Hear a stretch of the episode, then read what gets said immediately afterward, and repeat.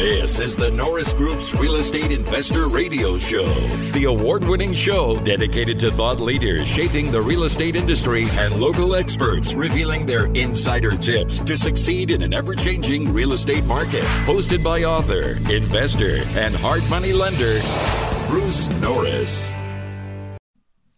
The Norris Group proudly presents our 16th annual award winning event, I Survived Real Estate. Industry experts join Bruce Norris to discuss evolving industry trends, real estate bubbles, inflation, and opportunities emerging for real estate professionals. All proceeds from the event benefit Make a Wish and St. Jude Children's Research Hospital. We want to thank our platinum partners Inland Empire Real Estate Investment Club, San Diego Creative Investors Association. White Feather Investments, Wilson Investment Properties, U Direct IRA Services, MVT Productions, and Realty 411 Magazine. Just for fun, a couple of uh, months ago, we counted up the transactions that I've done in a career. It was 6,500 houses that we've touched, either bought and sold or somebody that I taught the business to that we funded. I bring that up because t- tonight I'm going to share with you a transaction that was the most meaningful transaction in my whole career. Somebody that we taught called me up and said, um, Would you like to buy a property in Riverside from me? I've paid 90000 for it. I'd like to get 100 I said, Let's take a look at it. So I went to look at it, and it was really termited. It's probably the third worst termited house I'd ever seen. I said, let's get my Snyder's termite guy out there. Let's do a, a, termite report, and then we'll make a decision. So we got that done. All right, wasn't as bad as I thought, seven grand. And uh, I said, let's make a deal. So I bought it for 100 grand. Was really busy at the time, didn't get to that house, and didn't get to the house. Finally, we had a contractor do a complete repair uh, estimate. And I just said, you know what, I think I'll sell it as is. So when we listed it, we put the termite inspection attached to the listing and the repair estimate, sold the property, thought I'd never hear about it again. A year later, I heard about it. I got a call, and the agent said, um, the property buyer at the property on Sierra is really upset because he was told that there was a service person that killed themselves in the house. And she said, Did you know that? And I said, No, I didn't know that. And so I called up the guy that sold me the house. I said, Did you know that there was a death on the property? And he said, Yes. And I told you that in writing in the contract. And worst business day of my life. I went and found that contract. I looked it up. Unbelievable. I literally started my car within 10 seconds. I walked out of the building and I drove to the house. I'm going there for really one reason. I want a fellow human being to know that a mistake was made, but it wasn't intentional. I didn't want him to linger with that feeling that somebody had intentionally screwed him. That was just unthinkable. Fortunately, he was there, and I walked up to him. I said, um, Are you Gustavo? And he said, Yes.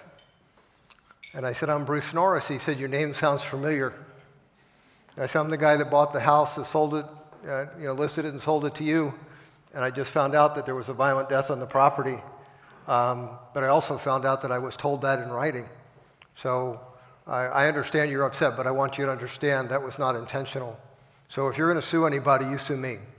You don't sue the listing agent or the sales agent or the other owner. They couldn't have known because I was the only one that was supposed to know. He looked at me and says, I cannot believe you just said that. Let's, let's go in and talk. And it turned out he was in the service and he had seen that happen to other people and he had contemplated that himself. And so it was really emotional for him. And I'm holding him. and I just like, man, let me just buy the house from you. I'll just pay off your VA, get the heck out of here, and start again, man. He said, You would do that? I said, Of course I would do that. And so, I mean, it was emotional for a little while, and he said, um, Give me a couple minutes. So he, he was gone for five minutes, longest five minutes of my business life. I had no idea what was happening. And Gustavo came back with two service medals and um, told me the story of each. And you know what he does?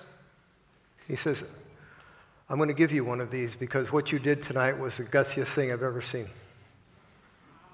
Wow. That was, a, that was the most unbelievable story. And he said, You know, and I said, He said, I want to keep my, the house. He said, um, I just, I just wanted somebody to care. That's all he did. The next morning, I got a, an email from him, and I said, I used to wake up and my day was all, you know, dark. And today I wake up and I have hope again.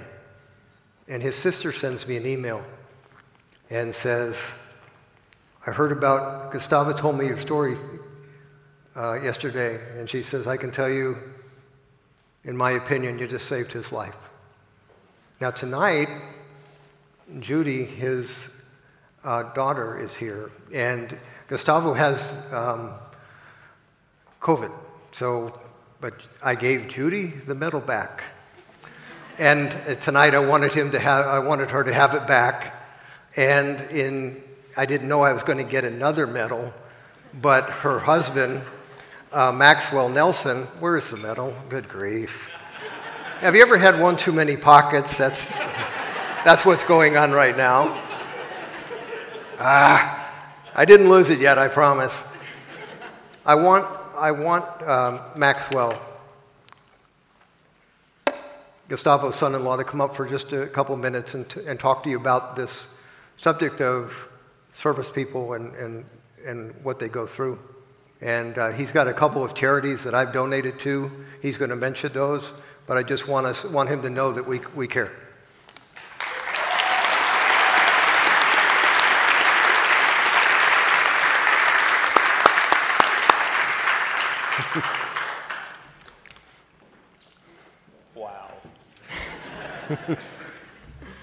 Good evening, ladies and gentlemen. Uh, if you can't guess by now, I'm not a public speaker in the slightest.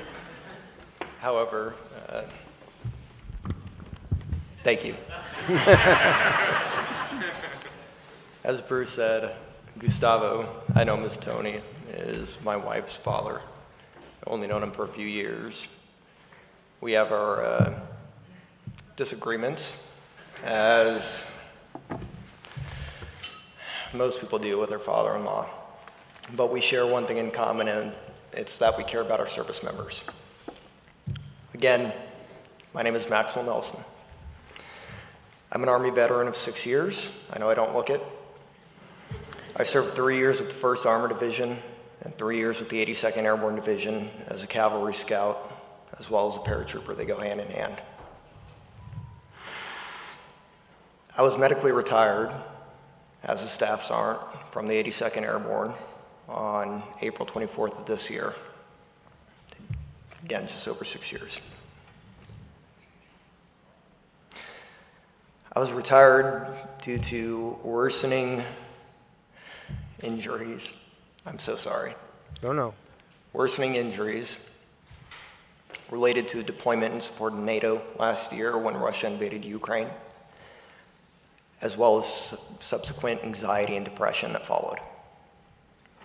Married to, you already know her, in the green dress over there, my beautiful wife, Judy, who I love more than anything.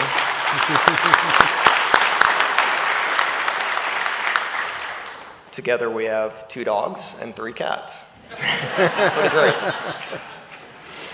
I love fast cars, I love nice watches, I love writing, I love music. I like cold beer. Now you know a little bit about me. After getting back to civilian life, I found a passion, a calling, if you will.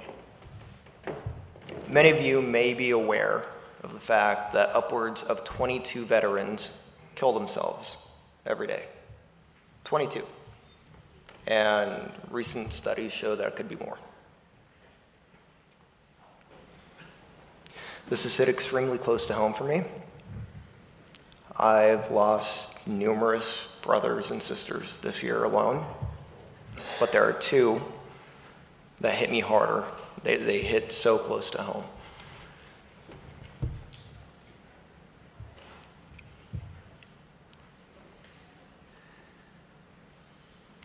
Sorry. Um, one was my buddy, Sergeant Chandler Doc Adams. Great guy. Just type of person that you'd walk around the squadron footprint and he'd ask you how you're doing. Just believe it or not, I was the scary NCO. I was the guy that yelled at people, and he still came up to me to ask me how I was doing. Second one was a soldier that I took in when I was on my way out the door, they say. I was getting out of the Army. His name was Corporal Logan, also Doc Wildman. Great kid.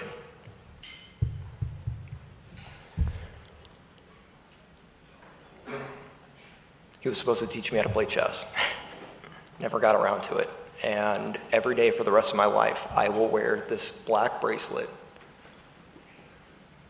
with his information on it. And on the inside, it says, I'm going to teach you how to play chess, Arn.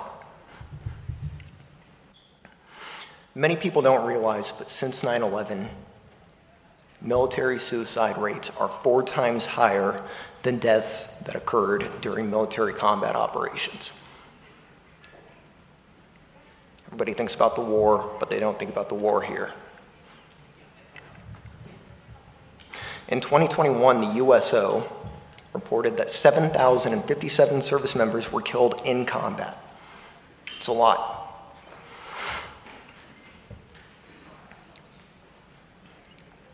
That also is compared to the 30,177 active duty and veterans who have taken their own lives in the same 20 year period.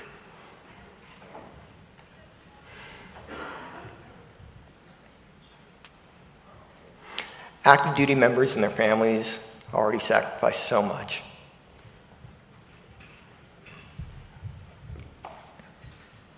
They sacrifice so much for our freedom and our country. They go through so much just on a day to day basis. This staggering statistic underscores the urgent need for action and intervention.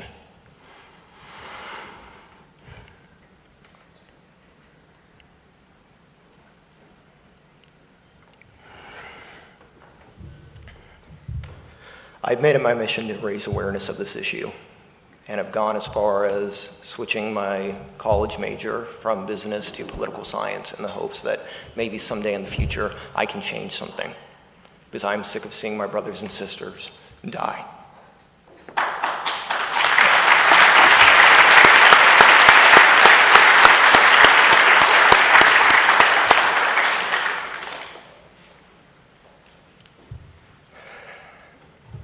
I'm currently reaching out to many. Already submitted a formal inquiry to the Armed Forces Oversight Committee in Washington, D.C. through my congressman and we received a response from my old brigade commander. Not going the way that we want. But I'm trying to put an end to this and get my brothers and my sisters, my fellow service members, the help that they so desperately need. Too many are suffering from this, and we don't talk about it enough. I've made it my mission. I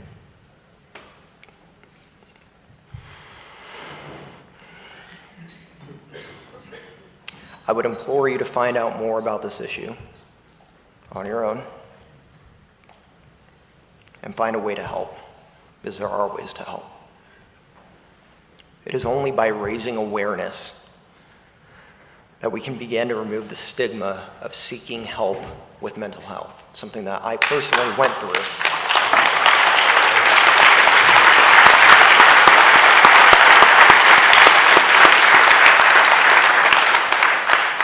something that people so desperately need.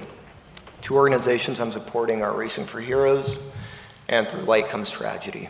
Or, sorry, I messed that up. Through tragedy comes light. It would be really weird if it was the other way around. I know that Joey and Bruce will let you know how you can learn more or help if you're so inclined to do so. God bless you all. God bless our service members. Thank you for, Thank your, you for your time. All right. Uh, now, uh, in the tradition of the I Survive Real Estate, Bruce Norris and his market update. We have, oh, it's up there?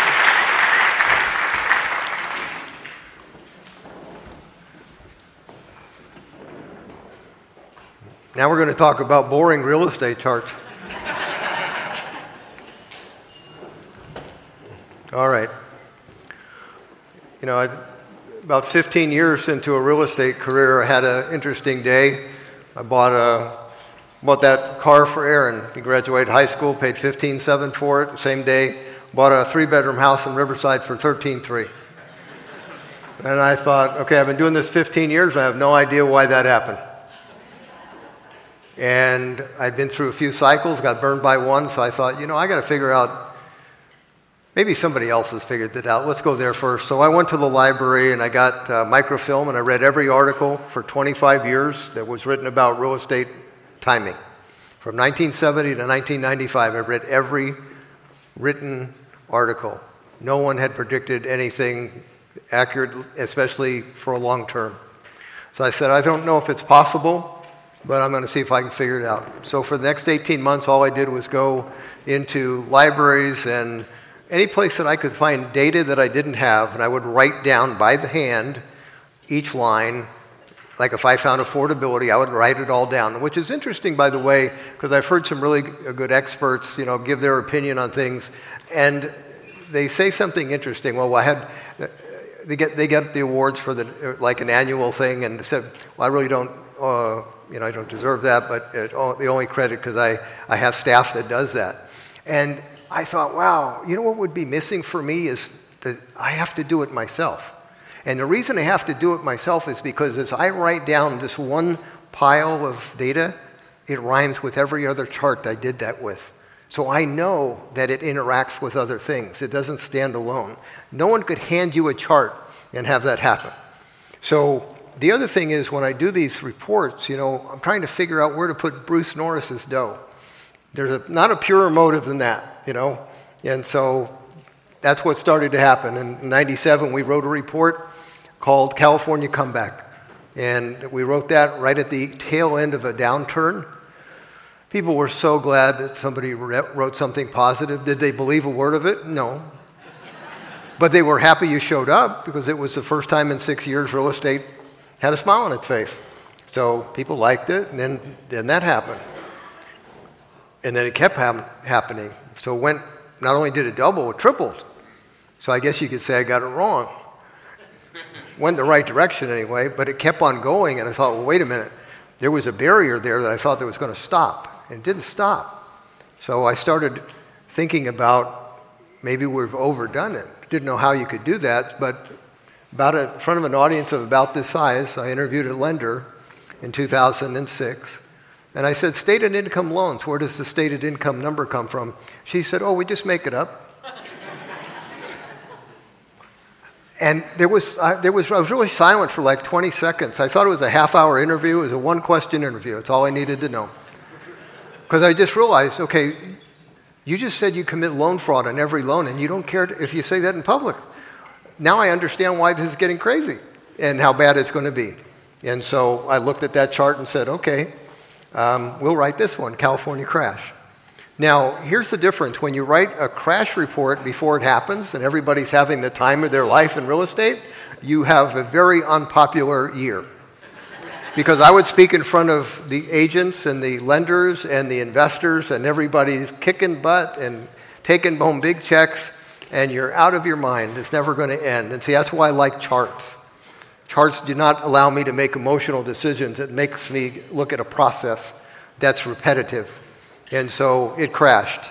And this was a significant crash. If you didn't, if you didn't miss it, it took you out. If you caught it and got out of the way, it made you a fortune. That's how important it was to get this one right. And so the price crashed and went down, and it stayed there and stayed there and stayed there. And I, we, I think it was about 2011, 2012.